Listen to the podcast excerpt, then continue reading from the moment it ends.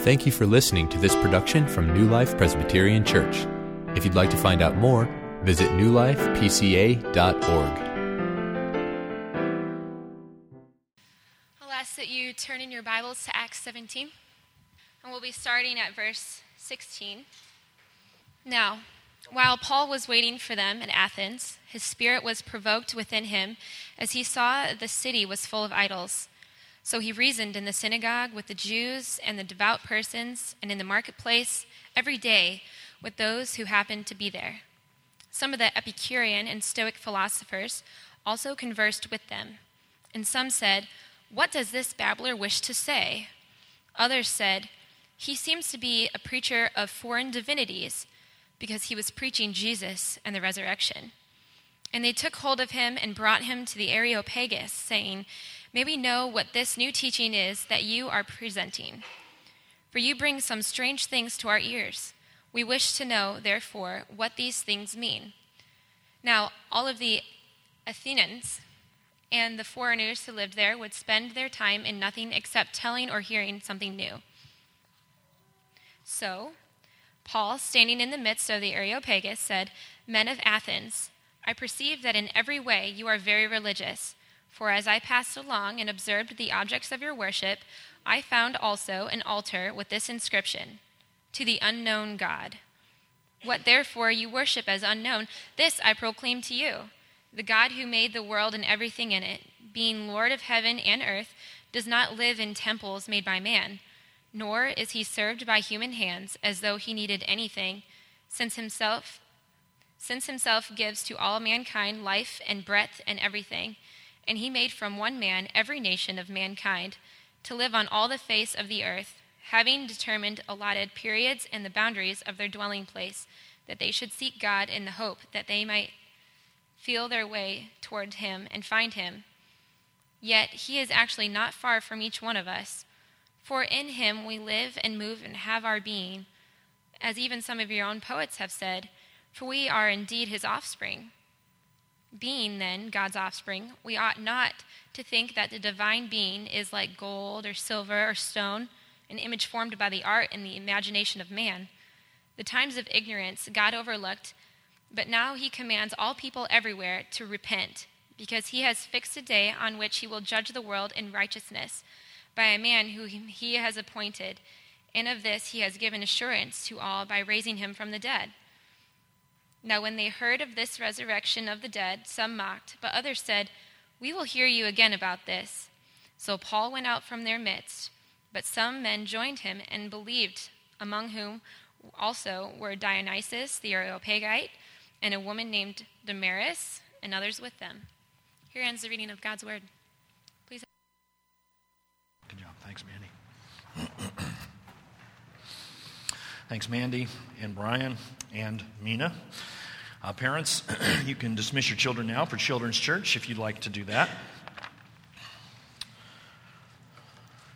And keep your Bibles open there, please, to Acts chapter 17, which is our sermon text this morning.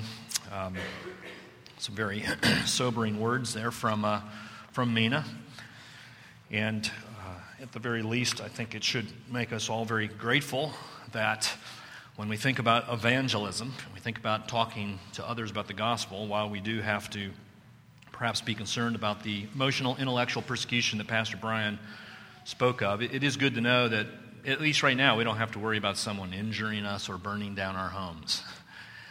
Uh, there is a great freedom that we have uh, in this country to talk about Jesus, to proclaim the gospel, to, to evangelize. And uh, so that's something to keep in the back of our minds as we continue through uh, this sermon series on evangelism. I'm going to lighten the mood a little bit. the Dick Van Dyke Show. I know that's way before a lot of your time, but some of you, at least in this service, remember the Dick Van Dyke Show from the early 60s.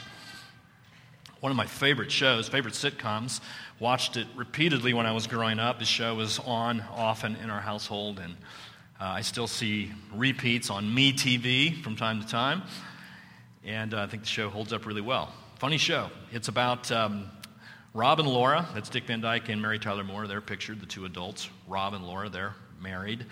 Uh, there's another character on the show named Sally. Uh, Sally works in Rob's office. Sally's single, and she's always looking for a man. She's always trying to get married. And there's a particular episode where Sally begins to date a man who seems very mysterious. His name is Anthony Stone, and nobody really knows anything about this guy. and Rob and Laura are very concerned about who this guy is and what he's into. They're afraid he's into some um, shady business. And so they each decide they're going to try to figure out what the problem is. So Laura gets together with Sally and finds out that he's a mortician. And so, you know, Laura's kind of relieved, not as bad as she thought. Well, then we go to a different scene. Rob is trying to find out something about this man, and he finds out that he's married.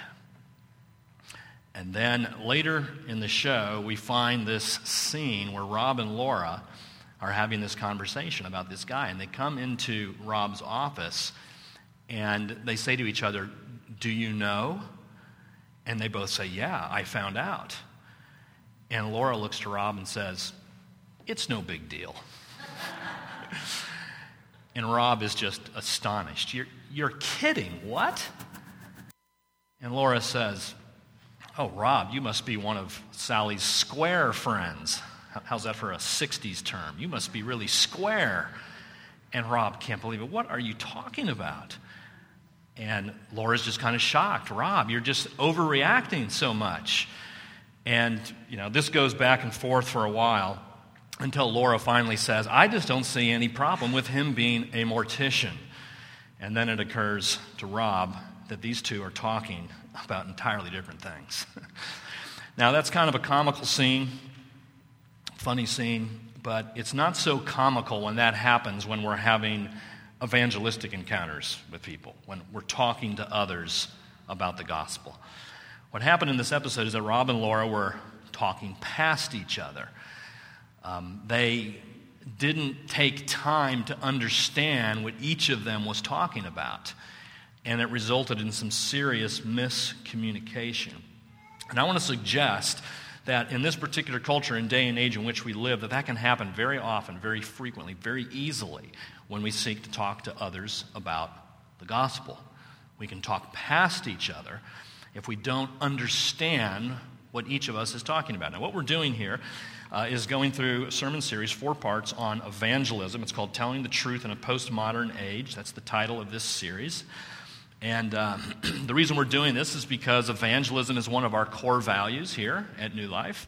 Uh, we want to be a congregation of people who is eager to share the gospel, um, bold in telling others about Jesus, seeking to bring people to faith. I'd love to see more and more people coming to New Life because they've just come to faith in Jesus. Uh, I'd love to see conversion growth here at New Life, not just transfer growth, which is good, but we want to see people come to faith.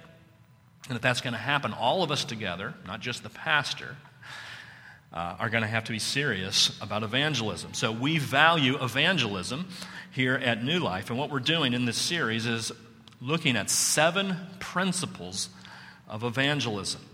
And last week we began with the first two principles. We're going to take four sermons to go through these seven principles.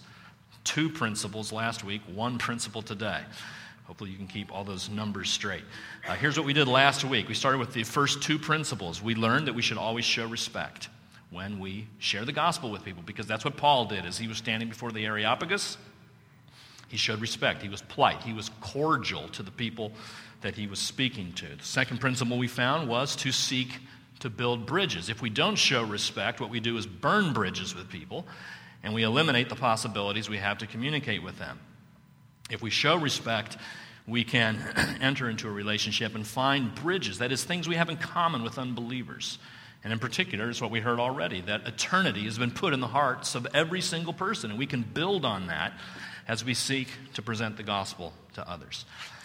Today, we're looking at the third principle, which is this we need to understand what others believe. These principles, by the way, they come from uh, a guy named Jerram Barrs, professor at Covenant Seminary, in his book, Heart of evangelism. So, this is the third principle, and all of these principles are coming out of Acts chapter 17, the passage that Mandy just read to us. So um, it's very important as we share the gospel that we seek to understand what others believe, or else we're going to talk past each other.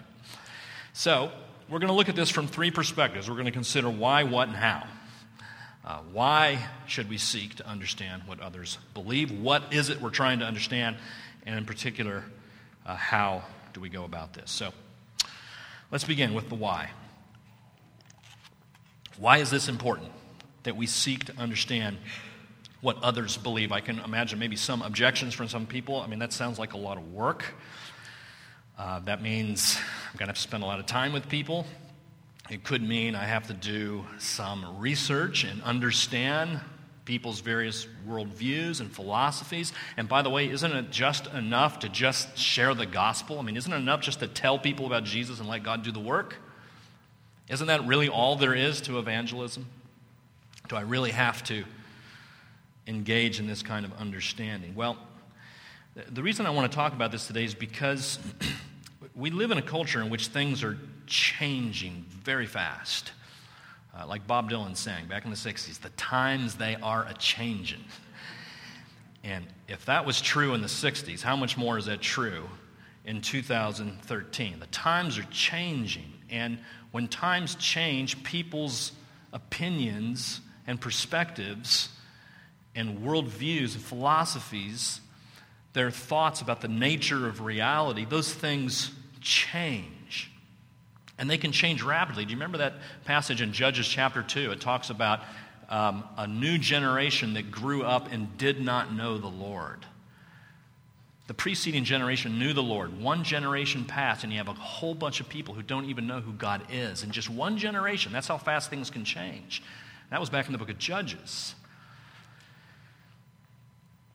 Philosophies, opinions, cultural worldviews can have a very powerful impact on the way people think. Have you ever heard of that analogy of the frog in the boiling water?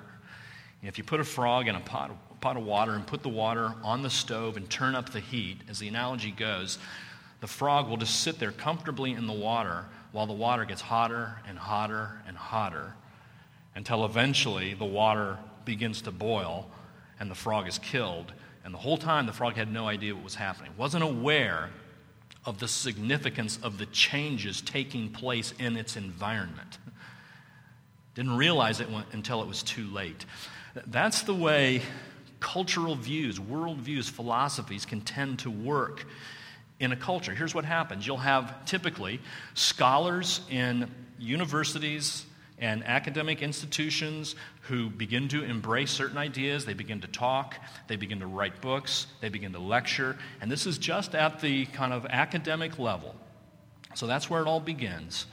Eventually, writers and artists start to get a hold of what these guys are saying, and they start bringing it into the books they write and the movies they make and the music they make. And then people like you and me, we go out and we buy the books, we watch the movies, we listen to the music. And before long, what we're doing is swallowing, biting off large chunks of certain worldviews, and we're beginning to digest them, and they begin to seep into our hearts and minds and affect the way we look at the world.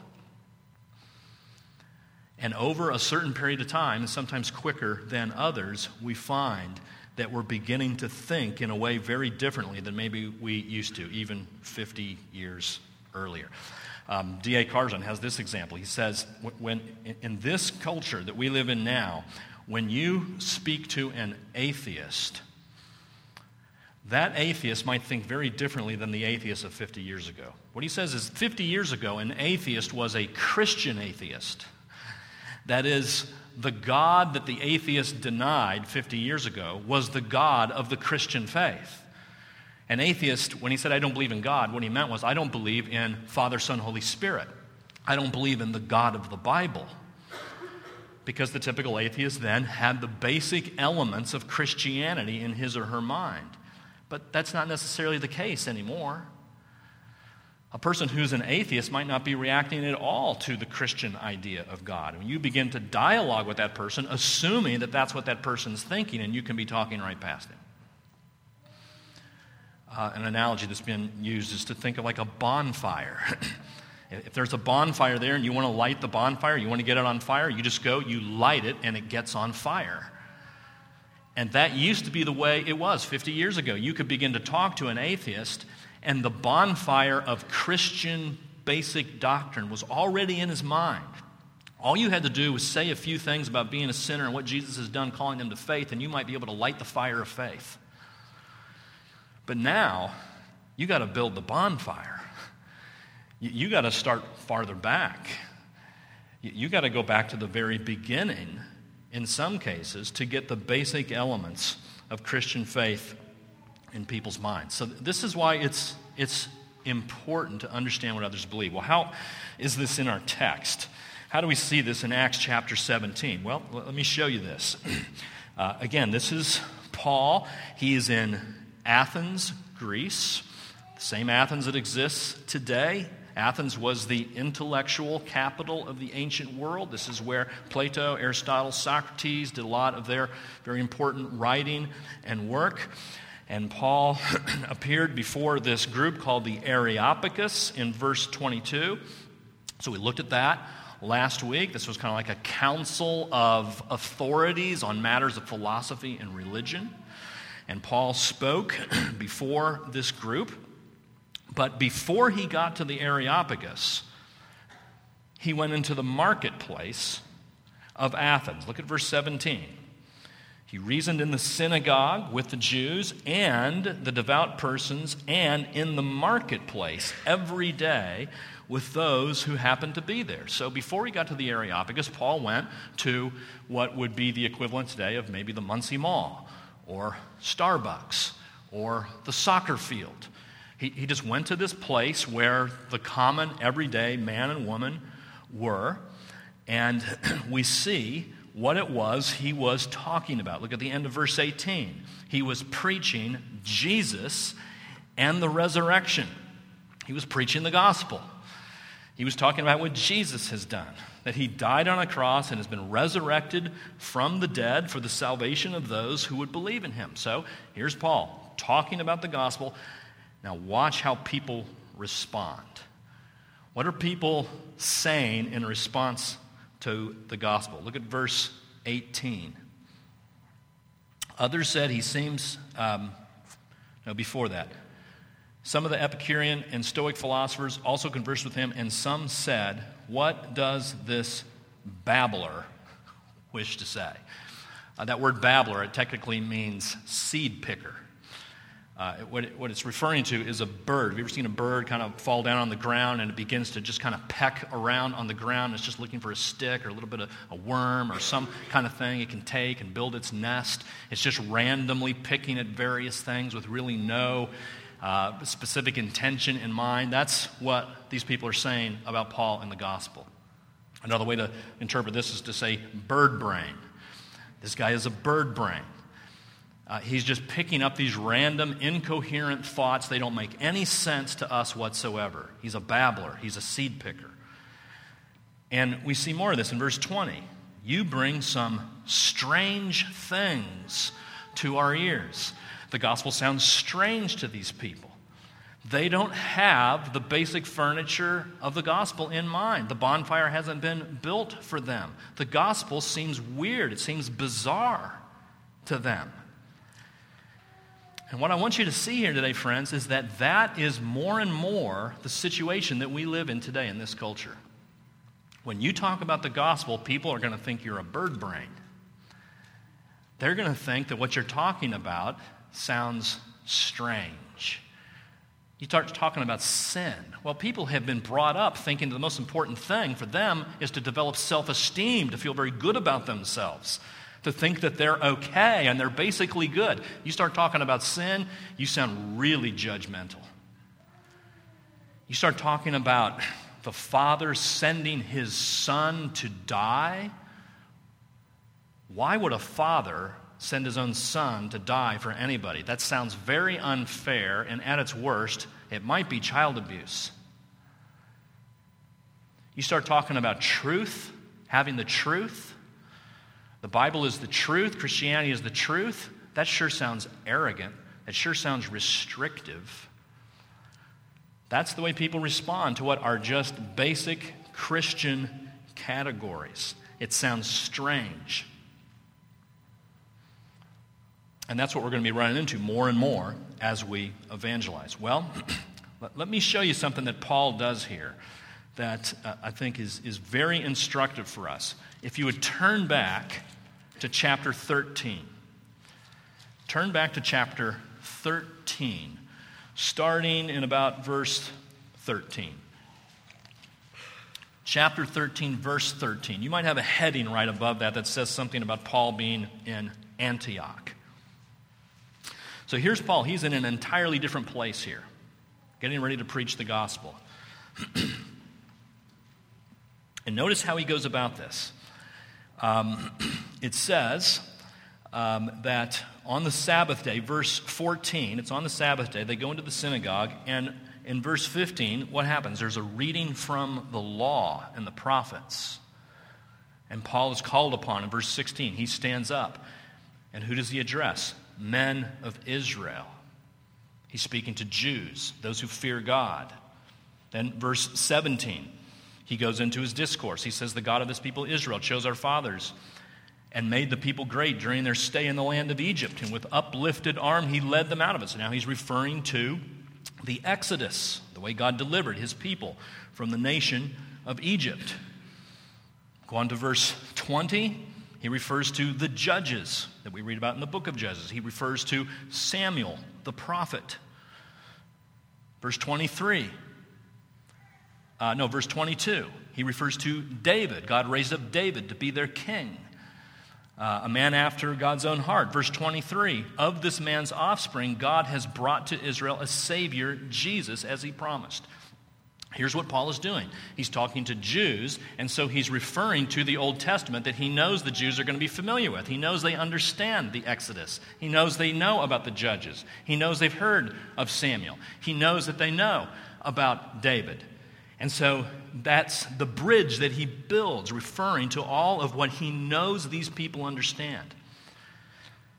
But now we go ahead to chapter 17, back to Athens in chapter 17, and, and what does Paul do? I mean, this is maybe it's kind of an argument from silence, but if you were listening carefully as Mandy read this passage, there's no reference to the Exodus, there's no reference to Moses, there's no reference to Samuel or Judges or David or the prophets. He never even quotes the Old Testament. He never refers to the Bible in this address to the Athenians. And isn't that curious?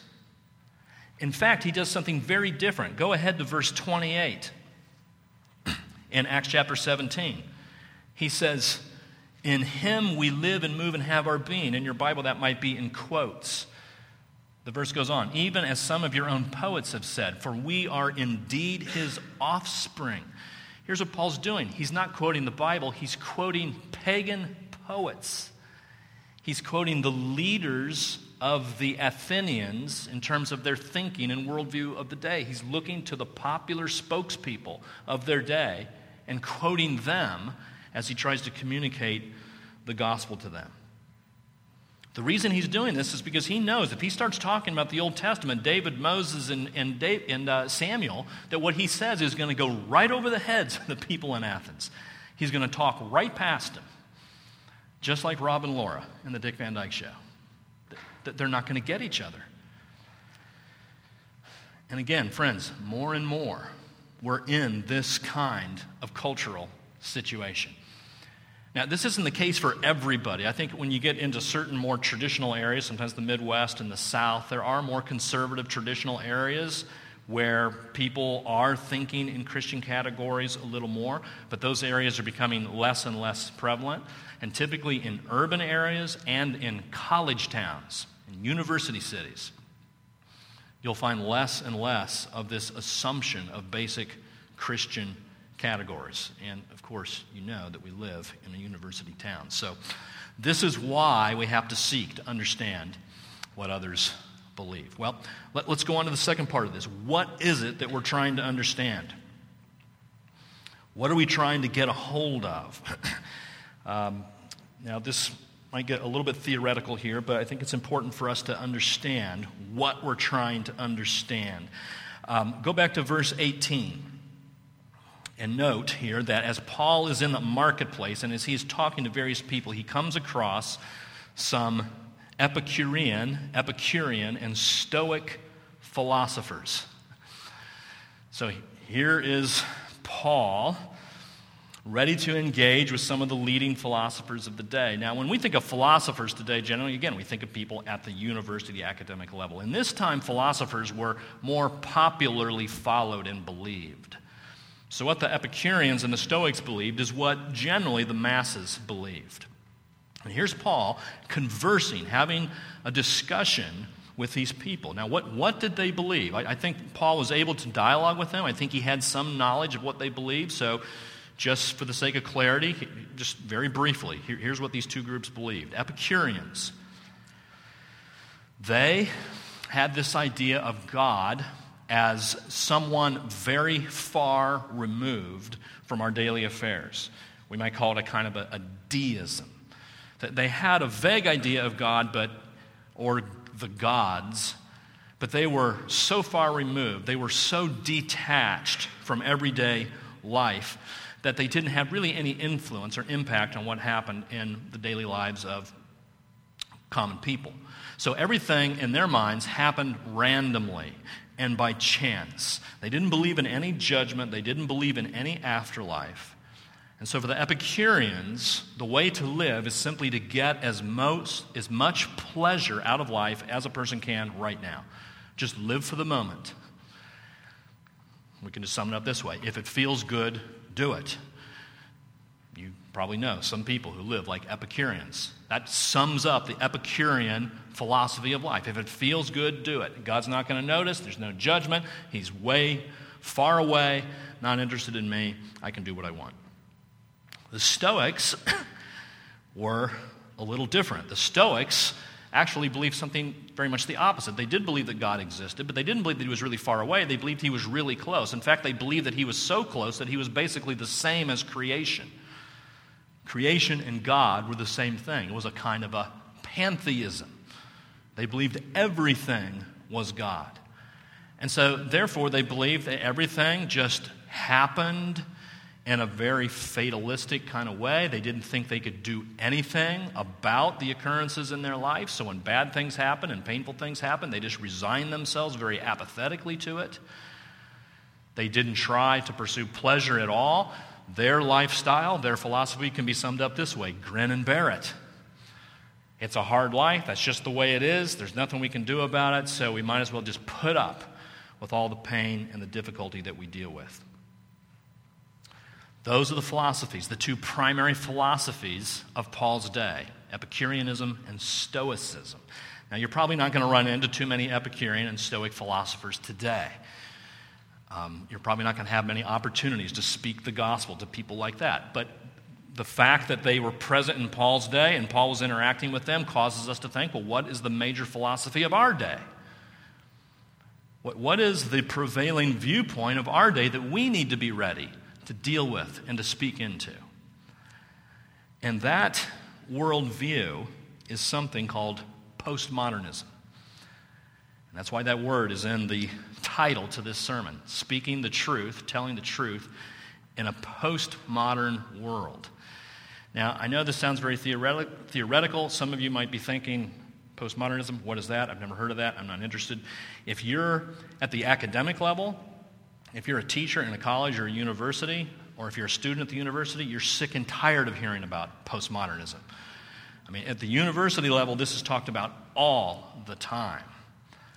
Uh, but remember what I said when certain ideas get gain traction at the academic level, eventually they find their way to trickle down into the popular mindset. And that's going to happen and is happening with this thing called postmodernism. Al Mohler says this The times are increasingly strange. That sense of strangeness is at least partly due to the rise of postmodern culture and philosophy, perhaps the most important intellectual and cultural movement of the late 20th century. Postmodernism, you know about a modern world. We all know we live in a modern world. We have modern conveniences, modern luxuries. Postmodernism is just simply saying we're in a different age now. The modern period is in the past. We're after modernism, and it's a postmodern world. Now, there's four things I want to show you here briefly that characterize postmodernism. And this is what we're seeking to understand about the people we share the gospel with. One has to do with truth. In the postmodern mindset, there is no one universal truth. There's great skepticism about any claim that truth can be found. And in fact, truth is made, not found. You create your own truth, you make it up as you go along. What's true is just what's true for you. So, truth is possessed by individuals in certain groups. And we all have our isolated, distinct truths from each other, but there's no capital T truth that encompasses everything. And so this leads to what we're all very familiar with, very much a kind of pluralistic mindset. That is the idea that all religions have their own truth, they're all equally legitimate, they're all legitimate paths to God. That comes out of a postmodern view of truth. As an example of this, there was a, a letter written to Dear Abby years ago asking Dear Abby what should I do about the fact that when I have my family together, we start talking about religion and everything gets out of control and we start arguing with each other? And Dear Abby says, uh, What you should do is make sure that the topic of religion is always off limits because it is the height of arrogance for anyone to suggest to another that there are errors in the religion of their choice. It's the height of arrogance for you to say your view is true and another view is false. That is postmodernism. And there's more and more of that view in our culture today, something you should be aware of when you talk to others about the gospel. The view of authority. The postmodern view of authority is that authority is something to be suspicious of, skeptical of. Authority is to be overthrown. There is no book, creed, doctrine, teacher, pastor, or institution that should have any authority. Because those who have authority possess authority for basically one purpose to oppress and control others. That's what authority is about. So the postmodern mindset is deconstruct, take apart authority, resist authority. That's why you see so much irreverence in popular culture, in movies, in music. It's just a defiance of all authoritative structures. Very postmodern. Morality. Postmodern view of morality. Morality in a postmodern culture is determined by popular vote, determined by consensus. That's why you see on the news all the time. Anytime something happens, what do you immediately see? The popular opinion vote. What does everybody think about this? Because what the most people think is what is morally right. This extends even to the point where, in some scholarly circles, people are questioning whether the Holocaust can even be called evil. That that is something that is morally wrong only from one particular perspective. But from a Nazi perspective, maybe it's not so wrong. That's the kind of question that is being raised in a postmodern culture. In this culture, you might find it more difficult to explain sin than the Trinity when you're talking to people. Because sin is just so far beyond anybody's expectation. The only thing perverse in a postmodern world is the idea that any behavior could be perverse. Lastly, with regard to meaning, there is no meaning in a postmodern world. There is no coherence to the stories that we live. In fact, what they say is there is no big story. They call it a meta narrative. A meta narrative is just a big story. There's no big story to explain all the little stories. There's no big story to explain your story, your personal story. There's no universal storyline. We just live in a world that is just a disjointed collection of events with no particular significance or meaning. That's a very postmodern viewpoint. Sums up very well in the movie Memento about 10 years ago. You watch Memento, and it makes absolutely no sense. It, seems to have no, um, it, it doesn't seem to flow in a typical storyline. It seems to go backwards. You can't really tell what events occur before what other events. Events that seem later occurring early, and events that were supposed to be earlier occurring late, and you can't really make sense of it. That's a postmodern view of reality. There is no big storyline. But as Christians, we, we believe in a storyline, don't we? We have a story that we tell. The gospel is a story. The gospel goes like this God creates to begin with. That's the beginning of the story. He creates us upright. He puts Adam and Eve in a garden, and everything is great, but Adam and Eve rebel against God. And so there's a fall from grace. And the entire human race is then plunged into sin. And so death and anguish and poverty and sickness come into our daily experience. But God is merciful and gracious and loving, and He has a plan, and He sends His Son. He comes into our world in the person of His Son Himself to redeem us, to die on a cross, to pay the penalty for our sins, to be resurrected from the dead, to overcome the powers of death and the powers of Satan so that any who trust in him can know their sins are forgiven. And then God commits himself to drawing people to his son through faith, and he builds up this thing called the church that's a light in this fallen and dark world. And that's the place in the story where we are right now. Jesus has come, and now we're looking ahead to the end of the story, glorification, when Jesus comes again and he's going to bring history to a close. And he's going to resurrect our bodies, and we're going to live together on a glorified new earth with one another, with all evil and sin and pain and anguish eliminated forever. That's the story. That's the Christian story. That's what we're going to sing about. I love to tell the story. We're going to sing in just a minute. I love to tell the story of unseen things above of Jesus and his glory, of Jesus and his love. I love to tell the story because I know it is true. It satisfies my longings as nothing else can do. That's our story, and we tell this story as we share the gospel. The postmodern world has no idea about a story. So that's what we're trying to understand. That's what people believe. Now, the last thing I want to talk about here is, is how. How do we go about understanding these things? Because I know some of you might be thinking, I don't. You mean to tell me I got to understand postmodernism in order to evangelize? I mean, do I have to have a college degree for this? No, that's not what I'm saying. But I am saying, you don't necessarily have to know postmodernism, but in order to evangelize effectively, you, you have to understand people. You have to understand who people are. Francis Schaeffer used to say this if you have 60 minutes with a person, spend 55 of those minutes asking questions to get to know who they are, to get to know what they believe, to get to know what their assumptions are. That is a very effective way to begin any kind of evangelistic encounter. In fact, the elders and I, we engaged in a little exercise a little while ago where we all found an unbeliever in our lives and we committed ourselves to asking that unbeliever five questions. And I would just commend this to you. As you think about that person that you thought of last week, right? That person that I suggested you think of that you might want to share the gospel with. Maybe begin by asking just five questions Where did the world come from? What do you believe about God? What do you believe about Jesus? What do you believe about life after death? And if you could ask God one question, what would it be? Just ask questions, friends. Just begin by getting to know people, getting to know what they believe. The person that you thought of last week, do you know what they believe? Do you have any idea where they're coming from?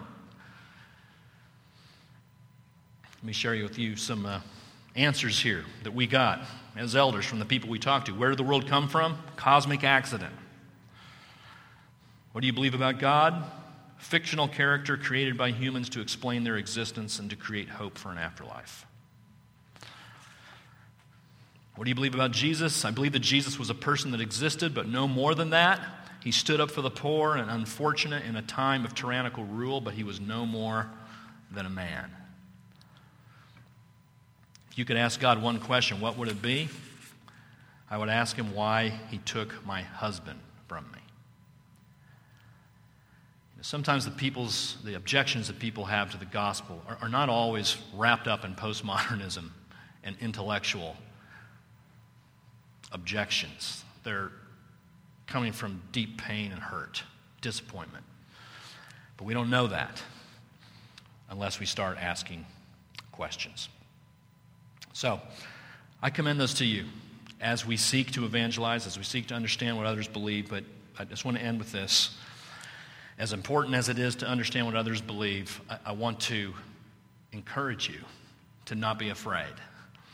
We hear a lot about what's going on in our culture. We hear a lot about postmodernism. It makes us think that the situation is hopeless. But, friends, do not be afraid because the gates of hell are not going to prevail against the church.